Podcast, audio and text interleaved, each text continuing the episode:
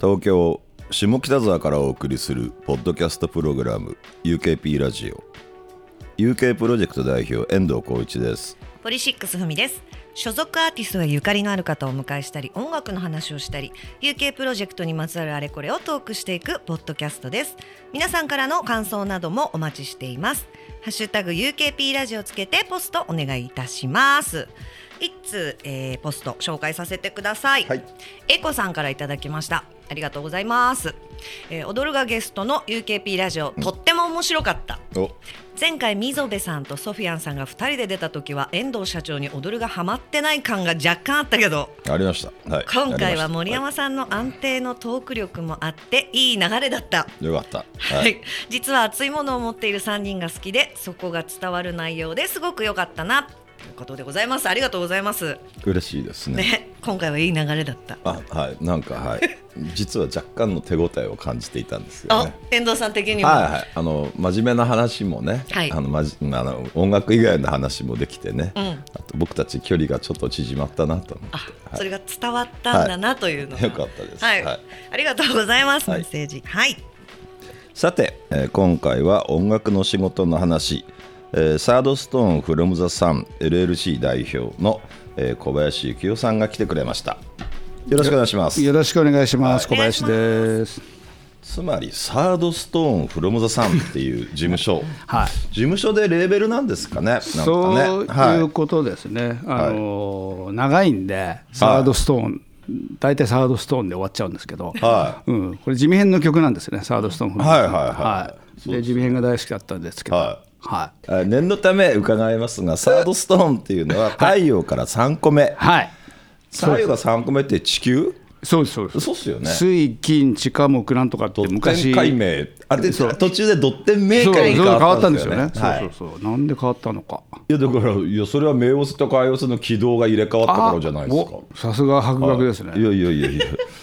いやいやはい、そうです3番目のだからまあ要するに地球にあの宇宙船が降りたっていうサイエンスフィクションの、はが大体な地味編っていうのはサイエンスフィクション大好きで、はいそれが歌詞、まあ、歌詞っていうかな、まあ、語りみたくなってる曲なんですね、ちょっとプログレっぽい曲なんですけど、はい。それが大好きで、なるほど。はい、えー小林さんはですねスーパージャンキーモンキーのマネージャーとして1993年から30年担当されていますが、はそれ1行目に来るんですよ、い。はい。やってますね。えー他にも、えーサードストーンフロムザさんはレーベルも運営されてるんですよね。そうですね、あんまり、まあ、UK さんに比べるとね、もう本当にゴミみたいなもんですけど。一応やってますね、はい。やって、やってたりやってなかったり、はいはい。はい。あの後で出ますけど海外のバンドとのやり取りとかも多いんですよね。えーとね、レーベルとしては少しだけはありましたけど、ちょっとイギリス人あの雇ってた時もあったんええええええで、だけど、海外のアーティストと関わる時ってのは、まあ、ライブに日本に来たい、はいはい。で日本のライブのライブハウスブッキングしたいとか、はい。そういうのを手伝ってるぐらいかな、最近では、ここ10年ぐらいは。うん、だからレーベルで出したりはしてない、あ1回だけやったぐらいですかね。ははい。はい。いもうちょっと全然思い出せないですけど僕小林さん最初に会ったのは、小林さん俺すごい覚えてますよ。レベッカのスタッフでした。そうですですよね。ででもその時じゃないですよ。あおジャンキーモンキーの時ですよ。あーなるほどなるほど、あの言言っちゃうと、ええ。もう今ないんですけど、竹芝の方に、はいはい。竹芝パンタナールっていうライブハウスあったんで、ライブハウスっていうかな、え？はい。ライブやる会場があっありましたありてはい。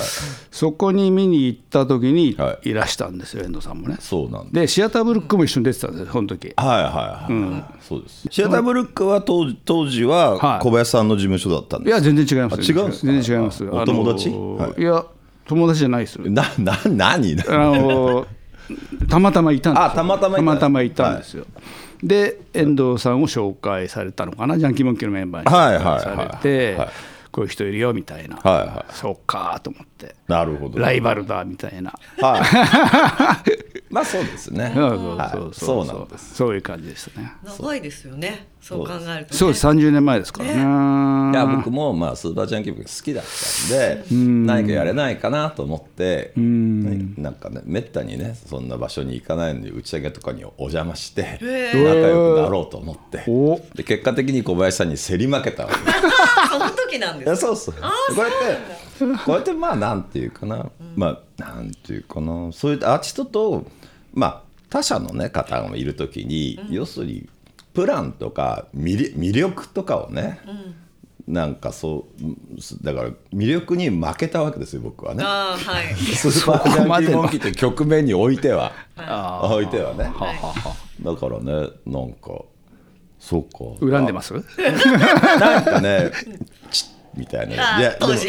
でもでもでも別のとこで勝ってやろうみたいなね。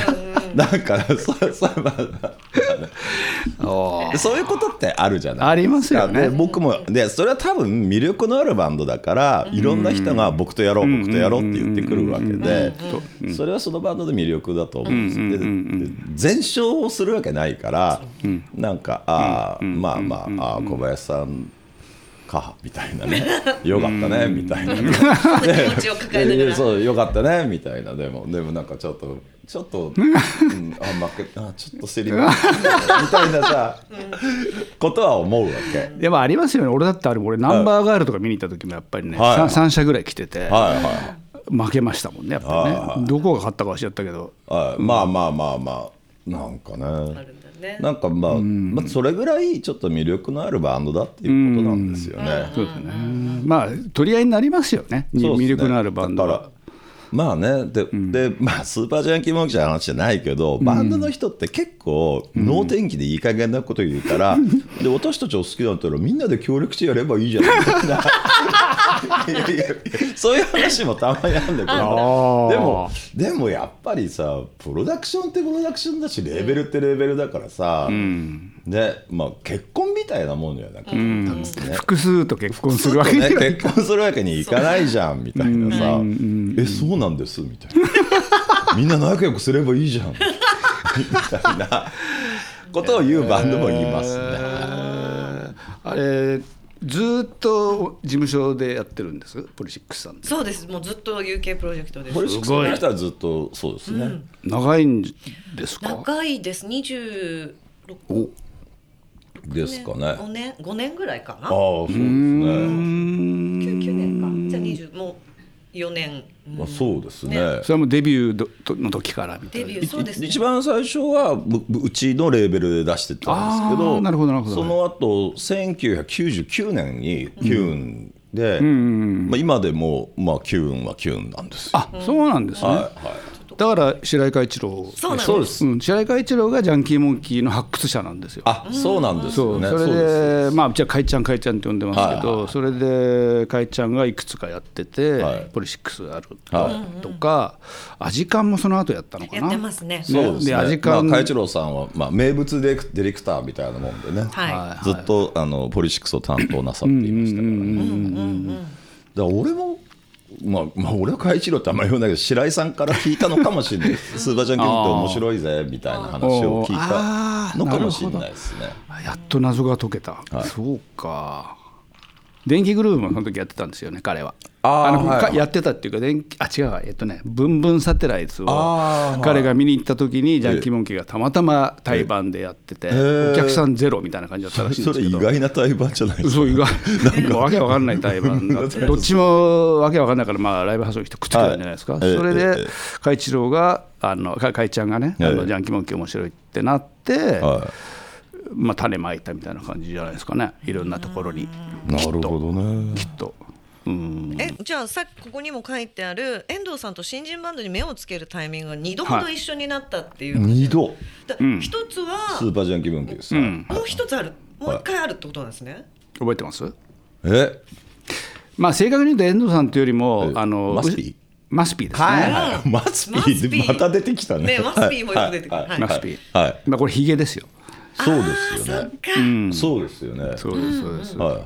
そう。あれがだからジャンキーモンキーの10年後なんですけど2002年、はい2年だったかな、はいはいはいでうちから出したのが2003年なんですけど、その時にまあマスピーとはってなってマスピーその時なんかもう一個割と大きいなんだっけな。よくレッドクロスとかでやってたバンド忘れちゃったなそれこそ UK から出してなかったっけな、椿屋椿屋主従そう。ああ椿や屋ってたでしょはい確か、はいうん。なんかそんな、あなんかちゃんとしたバンドやってる人なんだなみたいなそうです印象がね。うん、そうです。ででマスピーはまあヒゲ好きだったんですよね。そうですよね。ヒゲとあとカマボイラーが好きだったんですけど。カマボイラーってなんかありましたね、はい、バンドバンド好き大好きだったんですけど、でヒゲまあやりたいんですけどヒゲをまあねうちのレーベルに連れてきたいんですけどみたいなその時も小林さんいらしていらして。でも遠藤さんそれほどじゃなかったんでしょそれにで関しては。もねなんかねちょっとやっぱスーパージャンキーモンキーの記記憶があって、はい小林さんいるんだったらなもうもうな みたいな。ちょちょっとねもう。いじけてんのいやいじけてるっていうか何いやい。やなんか競り合ってもしゃあねえなみたいな。なんか。気分になったんなったな。ああすいません。いやいいんですよ。いいんです。その結果ね現在のひげがあるわけいやいですよや、まあもううちにいないんでね何とも言えないんですけど、ええええはいはいええ。しぶきしぶきがやってるそうですね。まあでもひげもねなんかその時もそうだったんですねマスピーとねっていう。そうです。そうですね。かなりインナーな話マスピーとかいろいろ この UK にしかの人はみんなわかる話ですねこれはね。まあそうですね。たびたび登場しますからね。本人もね一回出ていただいたんですよねです。そうです。折り会の時に元気です。か彼は最近お会いしてないです。けどねまあなんかねこの間はじめくんの話では元気そうでしたねうんうんなんか面白いバンドやってましたね。俺が3年45年前に1回見になんだっけな。はいはい。トリプルファイヤーです。はい。いいバンドでした、はい。とても。はい、トリプルファイヤーは今でもやってらっしゃると思いますよ、はい。結構長いよね。長いですね、はい、あとちょっと印象深いのはやっぱあの小島のマネージメントもやってたじゃないですか、出てました。なんかね。小島ってパンクスカパンクですね、はいそうですね、うん。あれは小島は南部さんってあのスマッシュのはいはいはい。に紹介されたんです。よはいはいはで紹介される前に一回ジャンキーモンキーとどっかで対バンしたことがあって、はいはいえこんなバンドいるんだけどって別に全然、うんまあなんだジャンル的には好みじゃなかったんですけど、ええまああいつらすっごい酒飲むんですよね。そうですね。すごい飲んでもう暴れ出すみたいな、まあ荒くれてますからね。荒くれてますね。はいはいそれがまあ面白いところで。で、まあ、ちょっと面白いなと思ってやり始めたんですね。で BM その時はレーベル BMG でそうですね。ちがマネジメントではい。やったっていうのありましたね。でも小島はその後うちでがレーベルやるインディーのレーベルやるこうきっかけも作ってくれたんで。ああそうですね、うん、レーベルなんだっけなマイナーリーグとかがいたなんとかっていう事務所でや,、はやで最初から最初出したんですけど、はい。でインディーのレーベルって儲かるなってすごい分かってたんで彼らは。はい。やろうよコバちゃん一緒にレーベルとか言って。であの彼ら愛知県なんですけど、はいね。愛知県とか岐阜のバンド呼んできてリリースするとかっていうのを一緒にやりましたね、うんマネジメントしながらレーベルもやってた、はい。ですねヤングパンチもちょっとかすってるんでしたっけ？ヤングパンチは、あのそその BMG の人がヤングパンチ、はい。どっかで聞きつけて、えええヤングパンチっていうのを BMG でリリースしたいんだけど、はい。あのなんか辿ってくんないかなって言われええ。て辿ったら UK だったっていうのがあってそんでその時ね藤井さんともう一人いたな社長社長だか社長の上だか、まあつまり新井さんです新井さんですね、はい。新井さんって人だ、新井さんに、はい。僕は初対面ですけど、はい。行って、ええ。そのソニーの山本さんって人連れてきて、はい山本さんはい山本健さんですね、で、なんか話をして、結局 BMG から出しましたと出しましたはいでもなんかあんまりうまくいったような感じはちょっとなかったかな、うまくいったっていうか、まあ、売れたんでしょうけど、はいあんまり続かないた感じはなかったかな。23作っていう感じ二でね三作出したんでしたっけ？うんうんうん。そうですね、ヤングパンチ。いいバンドだったと思いますよ。でも。でそで、まあ、もうちょっと時系列わかんないですけどシアターブロックも、はい。まあ、あのえマネージメントしてたんですよね。シアターは長かったですね。10年ぐらいやってましたね。うん、で UK さんで出した後ですよ。全然後。ああ、センシミアっていうアルバムを出した、はいはいはいはい。あのちょっともうパンクなな感じでしょすごく、はいはい。うん、その後別の事務所に入って徳島の。えええその後がうちですね。えなるほど、で10年ぐらい11年かなマネジメントしましたね。はい。うん。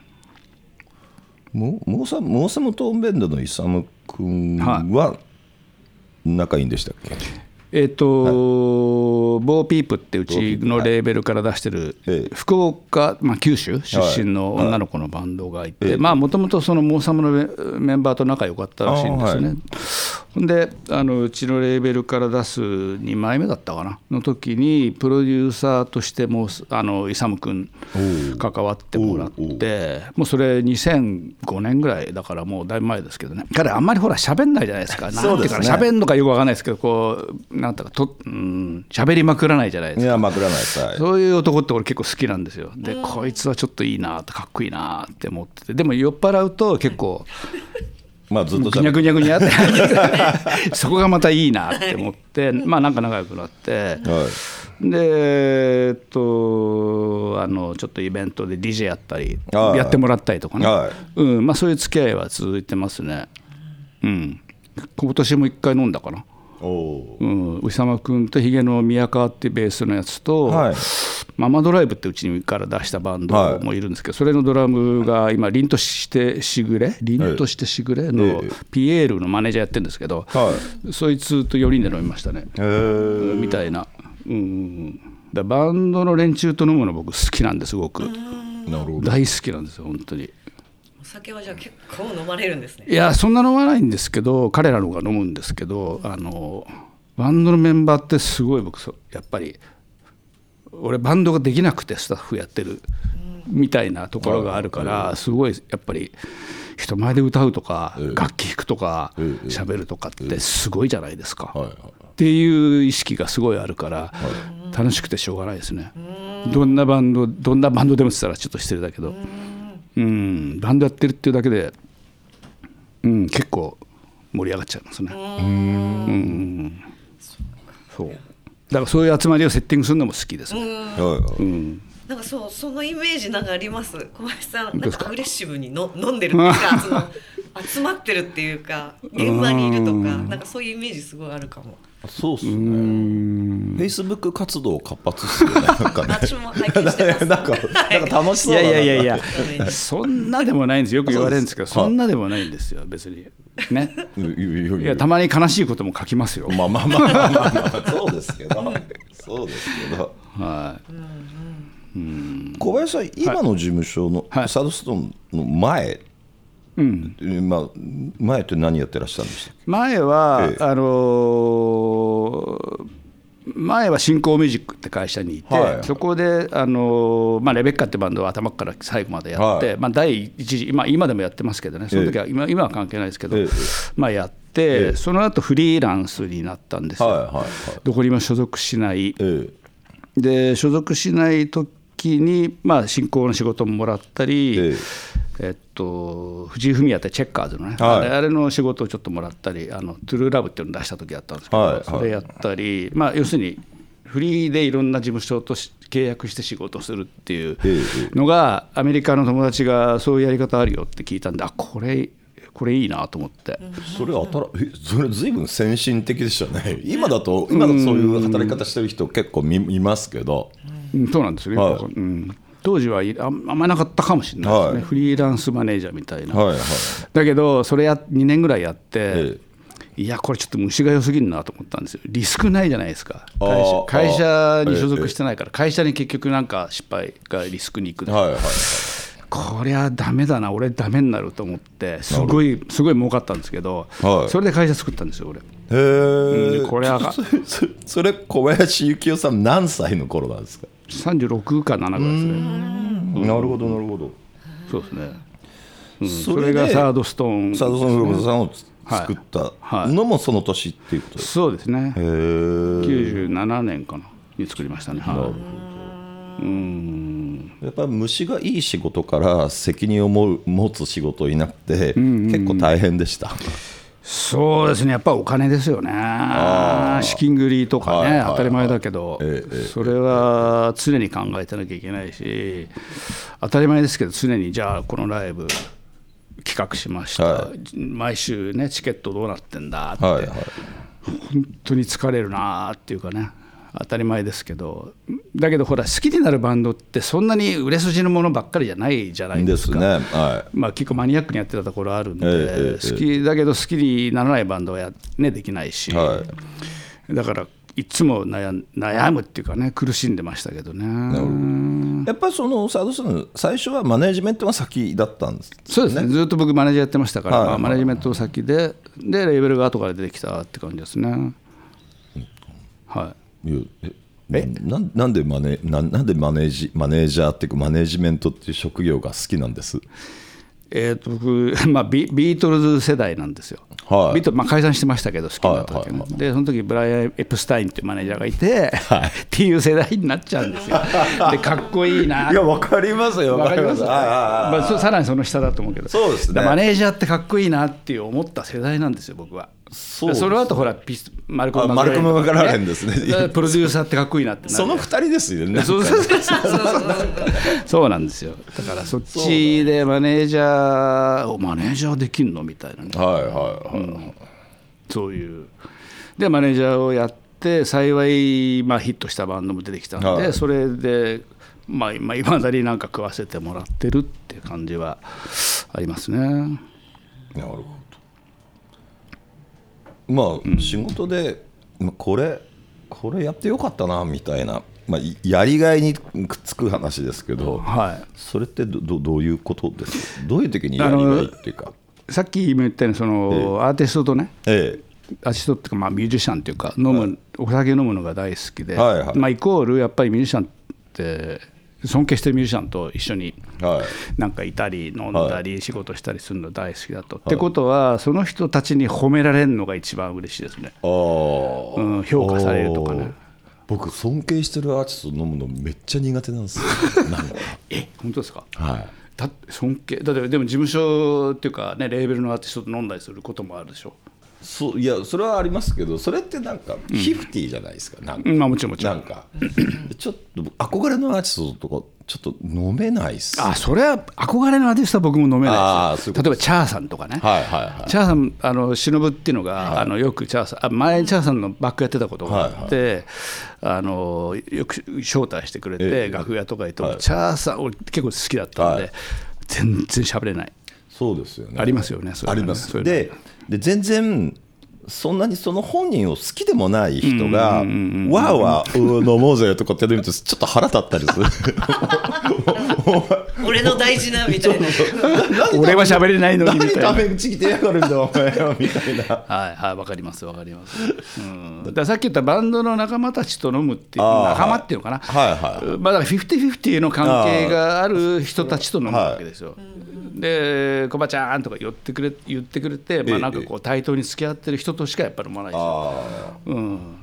でそその前にそのレベッカってバンドやった時も、はい。まあ、ノッコとか、いノッコってボーカルがいたんですけど、まあ、褒めてくれることはやっぱないんですよねほとんど、はい。ありがとうとか言ってくれるけど褒めてくれることはな、ほとんどなかったんですよ、ええ。2回ぐらいだけ褒めてくれたこと、まあ、ライブの企画をしてね。えええええいやー嬉しあの企画が良かったとか言われたらおー嬉しいなな早稲田の大学でねなんかねこう文化祭の早稲田のい文学部の広場かなんかで、はい。シークレットライブみたいのやったんですよ、えピアかなんかで告知してね。えはい。でそれはうわーって人が、まあ、2,000人ぐらいその時来て、あのその当日までどこでやるか分かんないみたいな。ー。そういうのを企画して、え昔でいうシークレットライブってあったんですけど、はいはいはい。それやりましたと。まマジックバスみたいなことですよね。マジックバスあああミステリートレインみたいな。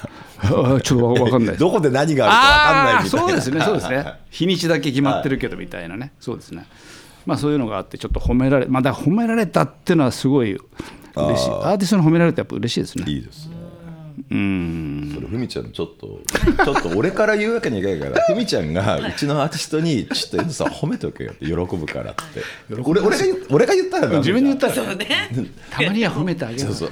褒めだよ。遠藤さんを褒めるタイミングってあるんですか、いやあるあるあるあるあるある。ある褒めるって。ね、じゃあなんかどっかであったらね、うん。それね、ありがとう、感謝とも違うんですよね。感謝は感謝でもちろん、いつもしてるけど、褒めるってね、評価されるって、あそっかあれ、あれ役に立ったんだ。そうそう改めてそういう話題になることがないってことですか？遠藤さんはじゃえ？あそういうそういう話題になるっていうそういう会話をするタイミングがないうんあんまないかな。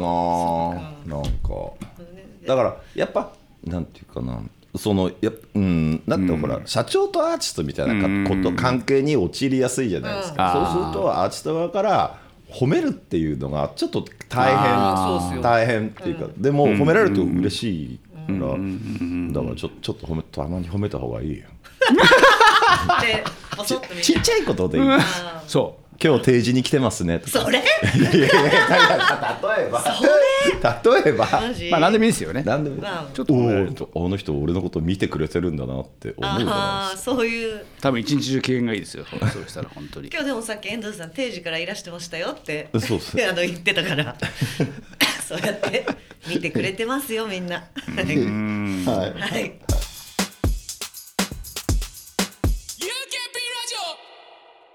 なんか今のキャキャリアで言える失敗談ってあります？いっぱいありますけおど、えっと、し失敗ね、失敗っていうのは、要するにお金をがなくなったりとか、そういうことも含めてとか、まあ、自分のき、まあ、ちょっと、あのさっき言ったらまたレベッカの話になっちゃいますけど、あのデビューした時って、まあ、ノッコってボーカルがいて、シャケっていうギターがいたんですね、はい。あのはい。レッドウォリアーズ、はい。今、はい。原始神保っていうのやってる。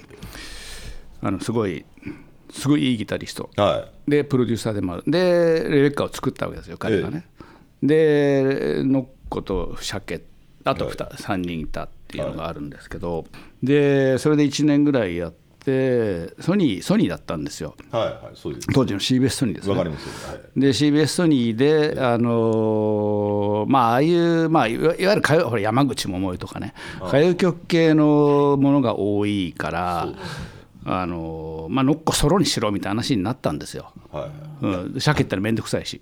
っていう話でね。えうん。えどうぞどうぞ。いやあの時代って、ロックバンドがはい大きなセールスを作るっていうことを、ほとんどの人は信じてなかった頃ですよね、まあ、なか当然なかった。ね時代的に。なかった。はい。うんうん。どんなに頑張ってもバンドバンドでしょみたいなね、はいそうですね。んんうん。だそれ多分それを打ち破ったのがレベッカだったんですけどそのま前の時にその、まあ、ノッコソロにしろっつって、俺もほらまだ入社2年目ぐらいですよ、はいですごい説得されてソニーの人から、うん。あのお前もオリコン1位を経験しろとかなんかそんなそんな理屈でね、そういうもんなのかなって。いややだな。俺鮭大好きだったしみたいなね、まあほら道売るみたいな感じでかっこよかった、まあ、うニューウェーブですよね彼はね、でかっこよかったからえーってなってでもノッコはノッコでマドンナにみみたいになりたいみたいはいはない。話があって、まあ、あの二人付き合ってたんですけど結局別れたいって話になったんですよ。ちょっとちょっといい話で使えなくね？いやいや使います使います。これおこれちゃんとオチがある。オチがある使います使います、はいはい。付き合ってて、はい。まあ別れました、はい。別れさせるため別れるために、はい。バンド表面上から解散したんですよ。解散させたんですよ、はい。新コミュニティはい。で解散した次の日に、えもう一回メンバー集めようった時に釈は呼ばれなかったんですよ。はいはっていうことを僕やっちゃったんで、ええ。まあ、社社長の命令といかいえね、はいはいはですっごい10年ぐらい、ええ。あのトラウマになってたんですけど、であなんか NHK のなんだっけな「ジャストポップアップとかいう番組の時に、ええ。僕その時ピチカート5のマネージャーやっててピチカート5とレッドウォリアーズが同じあ横の楽屋だったんですよ。いはい。はでうわレッツだと思ってまあでも挨拶に行こういまあ鮭さんいますからね、はい、レッズだでから。おおとか言っておおとか言ったんだけどまあ一応話してくれたからあよかったって思って、まあそのまままあそのままよかったって過ぎたんです。まあその後結局結局ノッコとシャケ結婚したんですよ。でえー、結婚すんの？って思って結構ショックで、何だったの？俺がやってきたこと みたいな。まあでもどっちもレ,、まあ、レベッカ売れました、レッドオリアーズ売れました、はい。結婚しました。よかった。まあ別れちゃいましたけどね、はい。結婚しました。よかったですよね、はい。っていうのがまあだから失敗とは失敗っていうのかなトラウマであり、まあまあ悩みますよね、はいはい。すぐだもう腰が痛くなるはもう大変だ、まあ、本当に自分の人生の汚点とかはいはい。10年ぐらい思ってましたね。まあまあ失敗ではないですけどね。そうまあまあややらされちゃったっていうこそうですすとでかね。ねなんかペイペイだし分かんないし、はいはいまあでもやってよかったかな、どっちも成功したからそうですね、やっぱあの頃やっぱレベッカそれからボーイボーイですね。でそれが出現する前はそのバンドで売れ、うバンドって売れないよねっていう空気が、まあ、業界全体にありましたもんね。なんででしょうね。その頃ってどうしてました？え僕ですか？学生と学生ですか？まだ。86年。86年はギリギリ大学行ってますね、大学6年生ぐらいですね。そんなに大学好きだったんですね。8年生ぐらいまでやってたんでしたっけ、7年ですけど。えーやっぱそその時は僕,、はい。僕はローグっていうバンドのマネおー。マネージャーやって学生の時に？学生の時でえすね、ー、あそうなんですね。学生まあ学生の時ですね。でえーっとそのその先輩に、はいあのボーブレイク直前のボーイがいたですね。ロロログとボーイって仲良かった先輩後輩だったんで、はい。っていうような時代でしたね。おだからあボーイが今今すっげえ来てんなみたいな。そんな感触があった時代ですね。だからまあその例えばローグだったり、もはい。もう若手の版ああそっかその後やっぱレピッシュとかブルーハーツとかがそそのバンドバンドでちゃんと大きなセールスできるんだってその後ついていったみたいな。そうですね。その道が開けたんでっていう。そうですよね。その辺からやっとバンドでも OK みたいになりましたよね。ね。まあ、むしろ歌謡曲とか落ちてって、ああそうですね。はい、うん。みんなバンドやるようになってみたいなね。だからまあレベッカとかボーイとかあの世代が切り開いてくれた道ではあるとは思うんですよね。そうかいや勉強になりますね。何言ってるんですかそれ。遠藤さんをいいえ。発掘するみたいな。いいえ。いやいいです。やっぱまあ長年こうマネジメント暮らしが小林さん長いわけですけれども、そうですマネージャー業またはレーベルをやる上で小林さん一番大事にしてることってどどんなことなんですか？えーマネージャー業で第一に知ってること。まあまあさっき言ったようなことですけどやっぱりアーティストとなんでしょうね。まあ才能のあるアーティストってのは自分でほら見極めなきゃいけないじゃないですか。まあ好き好きもあるし、コンビネーションもあるから、はい。例えば僕が好き才能があると思うアーティストが遠藤さんが、ね、そう思うかどうかも分かんないし、はいはい。いい組み合わせを見逃さないっていうのが大事かなと思いますよね。で一回組み始めたら一回好きになったら本当にどうやっても仕事を持ってくるっていうかな。絶対俺と仕事した方がいいよっていう図式に持ってくるっていうか。まあまあまずそこかな、はいはい。あとはまあその後は忍耐ですよねやっぱりね。結婚したら忍耐みたいな。あこれ言うと嫁さんに怒られるなもう元嫁に怒られる 元だからもういいいいじゃないですか。まあこれあれですけど、あのね元嫁さんたちようんくキャンプ行ってるんで。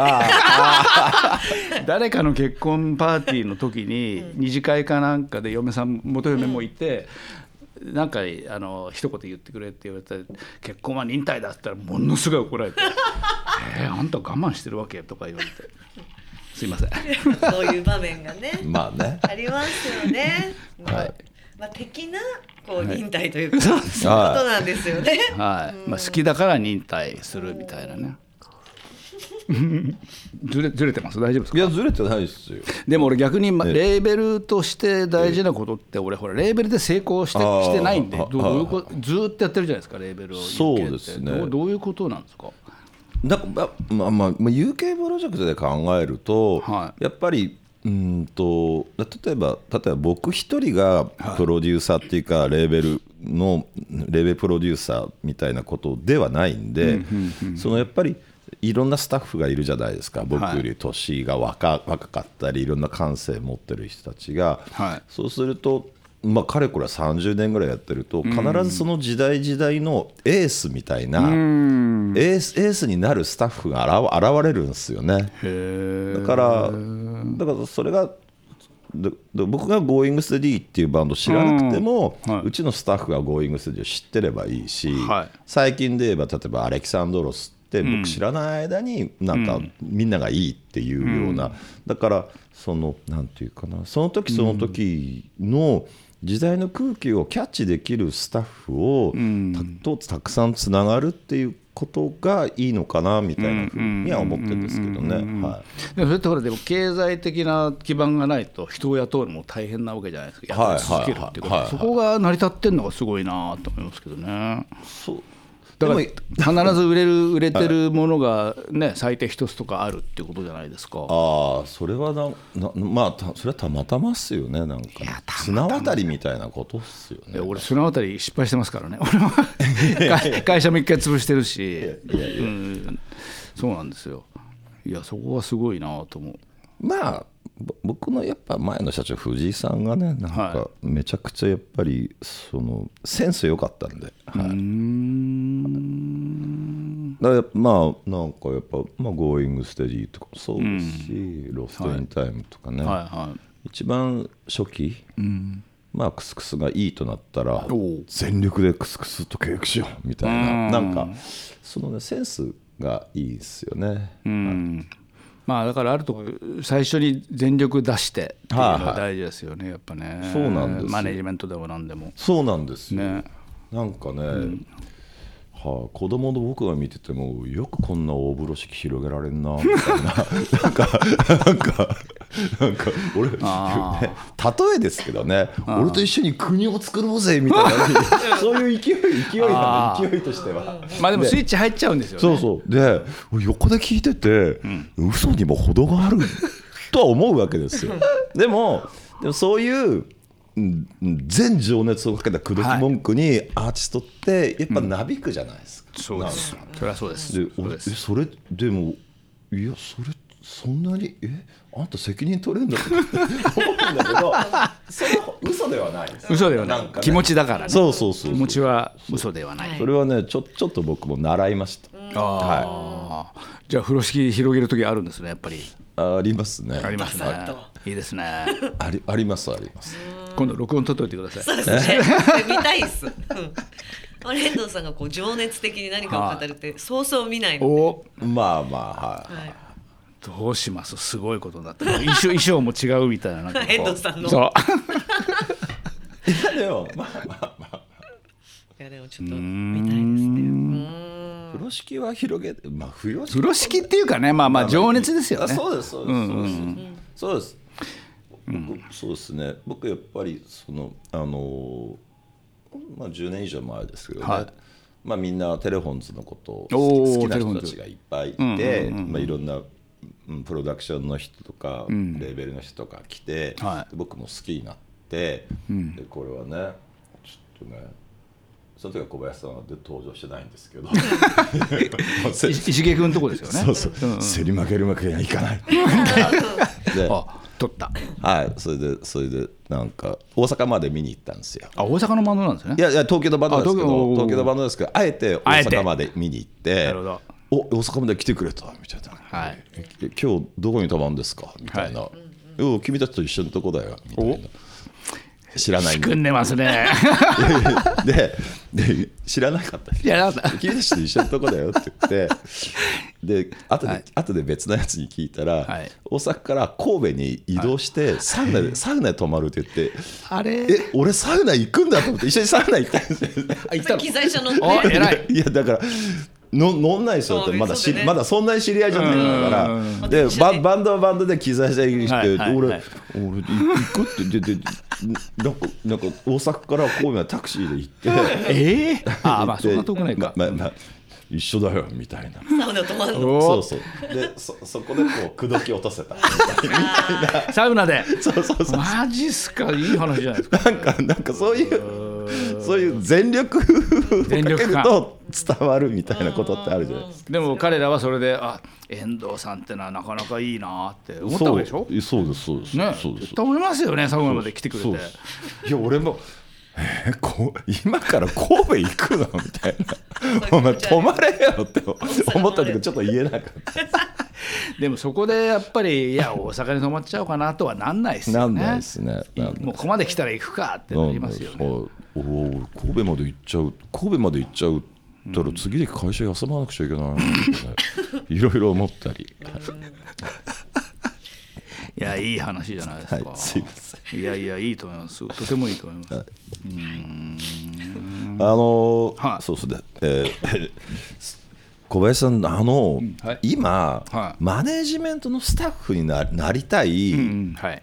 若い人って出会います、出会うかどうかってことですか？い、います？多いです。少ないです。いや僕そんなに今最前線じゃないんであんまりあれですけどあのバンドのスタッフみたいな人は当然いますよね、はい。いるいる。どこにでもいるっていうかライブハウスライブハウスは割と行くんでいまだに、はい。いますよ。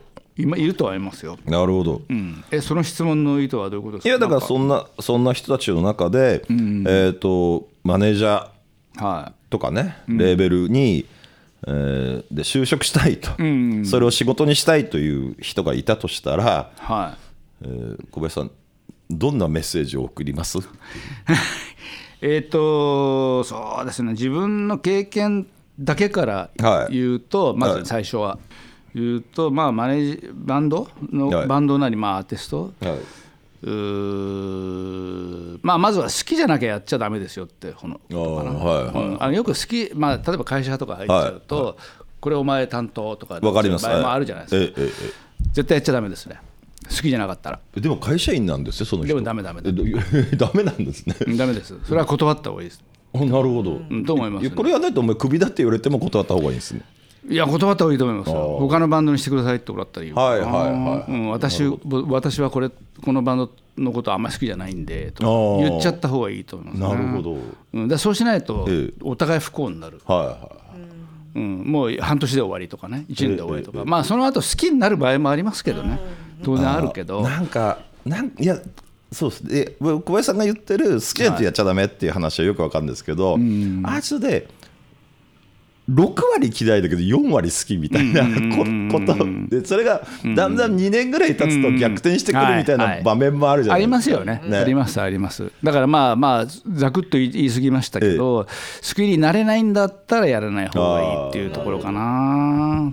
まあ自分のね可能性としてなんてフレキシビリティっていうかじゃあ好きになるかもしれないなと思ったらまあ1か月間ちょっとはい。付き合ってみようっつって、まあ、どうしてもダメとかだったらややんない方がいいと思うし、まあ、でもその前の段階で言うとライブハウスでね出入りしてるような女の子がいた女の子っていうかまあ男の子でもいいんですけど、今だったら難しいけどな。今ってほらやっぱりお金がある人ほらいろんな事務所とかレコード会社淘汰されてきええ。てちょっとまとまっちゃったりもしてるじゃないですか。だから僕が今学生だったらちょっとお金のあるところと仕事したいなって思いますかね。お金のある会社でマネジメントするんだったらええ勉強にもなるしとかって思うかもしれないですね。ちょっと答えになってないかもしれないけど。あのあとはアーティストとやっぱり気が合うかどうかっていうところもあるからね。人間的な魅力お互いね分か分かれる分かり合えるかどうかっていうはい直感。はい。直感が大事かなとも思いますよね。それはありますよね。うん。まあでもこれもさっき遠藤さん言ったようにやってみないと分かんないっていうところもあるんでね。ですね。うんなんとも言えないんですけどね。ただ我慢してずっとやってる人も多分いるじゃないですか。まあいますね。うん、でもボロボロになっちゃってはい。やめちゃうみたいな、いますいます。ボロボまあ、ロになるよくいるじゃないですかボロボロ。あよくいますね。でボロボロになるまでやっちゃいけないだろうし。それはいけないっすよね。ね。でも、ま、俺マネージャーの人って、はい。そのうん普段のメンバーとの付き合いの中でめっちゃストレスが溜まったり、まあアーティストがね、わがままあったり、あの話聞いてくれなかったりしてめっちゃストレス溜まるけど、ライブライブ一回見るじゃないですか、はい。あいつらやだなってやめようかなってライブ見て、はい。やっぱり好きっすって言って、また1か月してでその1か月の間またもやもやもやもやして。ありますあります。でなんかあれってマネージャー特有の病みたいな。なんか病。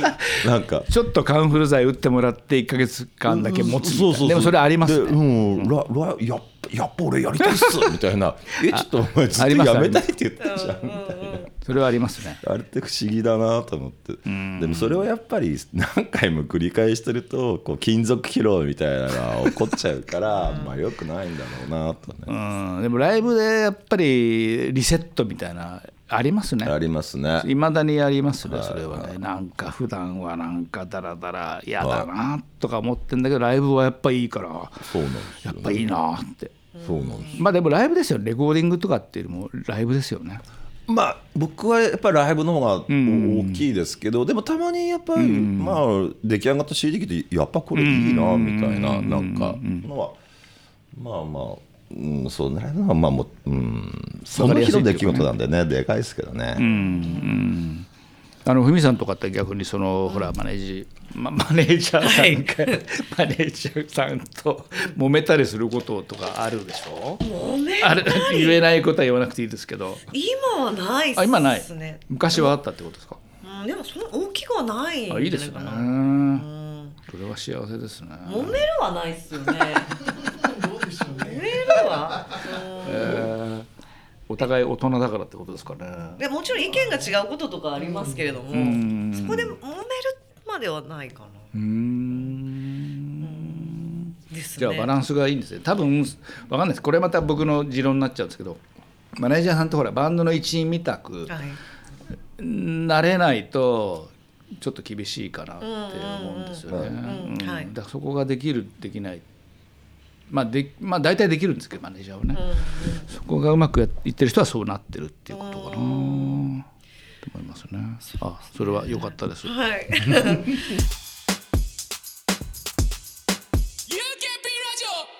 小林さんの今後やってみたいこととか、はい。夢とかをちょっと伺ってもいいですか？もう仕事でもいいし、はい。プライベートでも、プライベートはプライベートはもう行く先あんまりないんで ないんですけど。いやいやいや。あのー有名やっぱ海外のバンドとかと知り合うととても面白いんで、はい。この間もねあの駒ちゃんも誘ったんですけどあうちの駒形ですね。うんはい。駒形さんも誘ったんですけど、まあそこでオランダのバンドがインディーのバンドなんですけど、はい。とてもいいバンドがあって。まあ、そいつらと友達になったりすると、そのまあ、やっぱりいきなり世界が広がるんですよね、はい。海外のバンドと知り合うと、えええだからそういうのは、まあ、それはオランダだったんですけど、まあ、あのイギリスでもアメリカでもどこでもよくてアジアでも、はい。そういうつながりはどんどん増やしていきたいですね。で今日本語を習ってるバンドマンもちょっといたりするんですよ。はい。海外の方で。そうそう。日本に興味ある、ええええ。で日本まあ円高円安のあれもあって日本に来やすいとかもあるから。で僕日本語の先生もやってるんですよね実は、うん。あの海外え外国人に外日本語を教えるって仕事もやってるからそのはい。教えるのはすごい得意なんでっていうのもあるとなんかこう広がりやすいかなってあるんで海外とのまあバンドの仕事になるなるリリースするとかしないとかに関わらずそういう付き合いはどんどん増やしていきたいななるほって思いますね。どなんか、はい。僕うんとね10年とか20年ぐらいに前と比較して、はい。最近って海外のバンドを日本のお客さんが受け入れるうん余地がちょっと広がってきたなって思うんですよね、なんか。あのね、この間そのオランダのね、はいはい。バンドがオランダ大使館ええでちょっとセミ,、セミナーみたいのがあって、ええ。それ僕ちょっとパネルディスカッションはい。に参加したんですよ、その時にあのね、有働じゃなくて共同じゃなくてもっとでか、まあ、その辺のはい要するにはい大きい事務大きいプロモーターの人とちょっと話す機会がパネルであったんですけど、もうそのほら昔だったら洋楽邦楽みたいなそうですね。そうですね、まあ、それが、まあ、ない人はない。若いやつほどない、はい。でも俺とかはあるんですよやっぱり、もう洋楽好きみたいなあるんですけど、それがないから、もっともっと交流していけるはずだしでもほら例えばポリシックさんとかってもうヨーロッパとかでずっとやってたじゃないですか、でその友達とかもいまだに多分いるだろうし、だからなんだろうな。世界はまあ前よりもちっちゃくなってるっていうかね。行きやすくなってるっていう。と特に日本日本,、ま日本のことでいうとやっぱ英語圏のものはいいけど、アジアのものはあんまりいらないみたいな感じだったんだけど、うんうんうん最近はアジアのものもなんかね、い、ろんなバンドが東京に来て、はい。結構お客さん入ったりしてて、うんうんうんうん垣根がすごいさあの低くなったなっていう実感はありますよね。はい。わかりますわかります、ええ。あのタイのバンドとかもねこここ2年ぐらいで2回ぐらい見たんですけど、あのショーケースでね。チェンマイの人？じゃなくて。チェンマイだかどこだか分からない、まあタイのどっかですね、はいはいバンコクではなかった気がするな、はい。うん、すごい良かったですよ、まあ、ポストロックみたいな感じなんですけど、とても良かったから、っていう話をディスクユニオンの人にしたら、ああちょっとぜひ紹介してくださいみたいな話にやっぱなるしそうなんです割と受け皿もある。だそうですね。だいぶ狭くなりましたよね地球が。はい。本当ですね。うんちょっとまああの UK さんではえあの海外のものってのはリリースしていくんですか？あのね何回かやったことあるんですけど、はやっぱそんなにうまくはいかなかったな。でお願いされるじゃん友達になると、で出したんだけど、はい。なんかあんまりうまくいかなかったなっていう、これは一つにはレコード屋さんの棚問題っていうのがあるんですよね。で僕らは邦楽アーティストをやってて邦楽の担当と強いから、はいこれっていう洋楽洋楽の担当ってまた一から別ルートで攻めていかなくちゃいけないみたいなことがあって。確かにっていう反省はありますだからちょっと今の話とくっつくんですけど、はいそろそろあっていいのかなみたいなことは思思いますよなんか。もうお店とかやった方がいいんじゃないですか？そういやいやまあまあまあまあ。お店っていうとちょっとざくっとしすぎですけど。ああそうなんですよね、まあサロン的なものでいいんですけどね、うんまあフィジカルじゃなくてもいいんですけどねそうなんですよね、いや僕もまあそうは思うんですけど、うん。まあはい、い。やいやいや。店舗経営大変だなみたいな。大変ですよね。あの仮想店舗。仮 想ああいいですねネット上の店舗みたいな、はい。はい。まあ、そんなこんなでですね、はい。えー今週はサードストーンフロムザさん小林幸雄さんを迎えてきてお送りした UKP ラジオもそろそろお別れの時間です。はい。はい、なんか付き合いは長いんですけどえそんなとこそんなこともやってたんだっていう話がい。っぱいあって楽しかったです。ははい。いありがとうございます。ありがとうございます。こちらこそすいません。ダラダラしちゃって。いえ。ありがとうございます質問や感想などぜひハッシュタグ UKP ラジオをつけてポストしてください。え UKP ラジオの X アカウントのトップに固定ポストしているリンクからメッセージを送ることもできますのでぜひこちらもご利用ください。UKP ラジオは UK プロジェクト遠藤浩一とポリシックスふみがお送りしました